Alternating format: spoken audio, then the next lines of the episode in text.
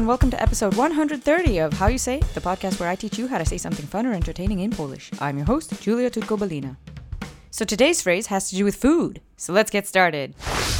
Today's phrase is wezmę coś na ząb, which literally translates to I will take something on tooth. The elegant translation is I will take something on the tooth. The English equivalent is I will nibble something.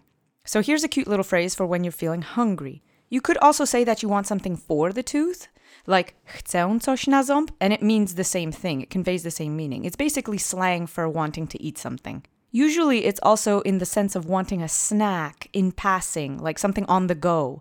Although you can use it to indicate hunger for a meal and you will be understood. But that's a less common way to use this phrase. So let's go over the words together. The first word is wezmę. It means I will take. It's the first person singular verb and it's in the future tense. So we're going to pronounce this as vesme with the e ending because usually, as we've seen before, en endings of the word do get shortened, and I'm just going to go ahead and teach you the way it's pronounced most commonly instead of worrying about the en letter so very strictly. Okay? So let's say vesme together three times. Accent is on the first syllable. Wezmę. Wezmę. Wezmę.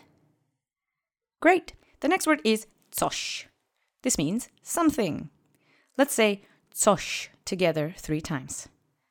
Coś. Coś. Coś. Great. The next word is na. It means on, or sometimes for, depending on the context of the preposition. We've seen this word before. Let's say na together three times. Na. Na. Na. Great. And the last word is ząb. This means tooth. It's a noun in its singular object form. Let's say ząb together three times.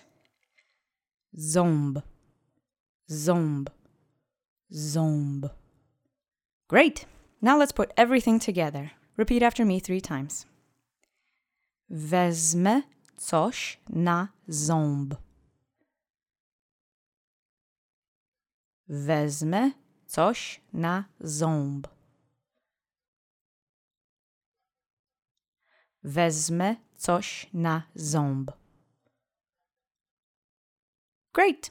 So if you're out and about and you're feeling a little hungry and you want a snack or something, go ahead and drop this bit of slang and you will be very, very impressive indeed. So I hope you enjoyed today's lesson. If you want to reach out, we have an email address, mailbag at howyousay.fm. Our Twitter handle is at howyousayfm. Our website is www.howyousay.fm. Subscribe to us on YouTube, leave a review for the show in your podcast player of choice, and check us out on Patreon, patreon.com slash howyousayfm. Thank you very much for listening, and I'll talk to you next week. Cześć!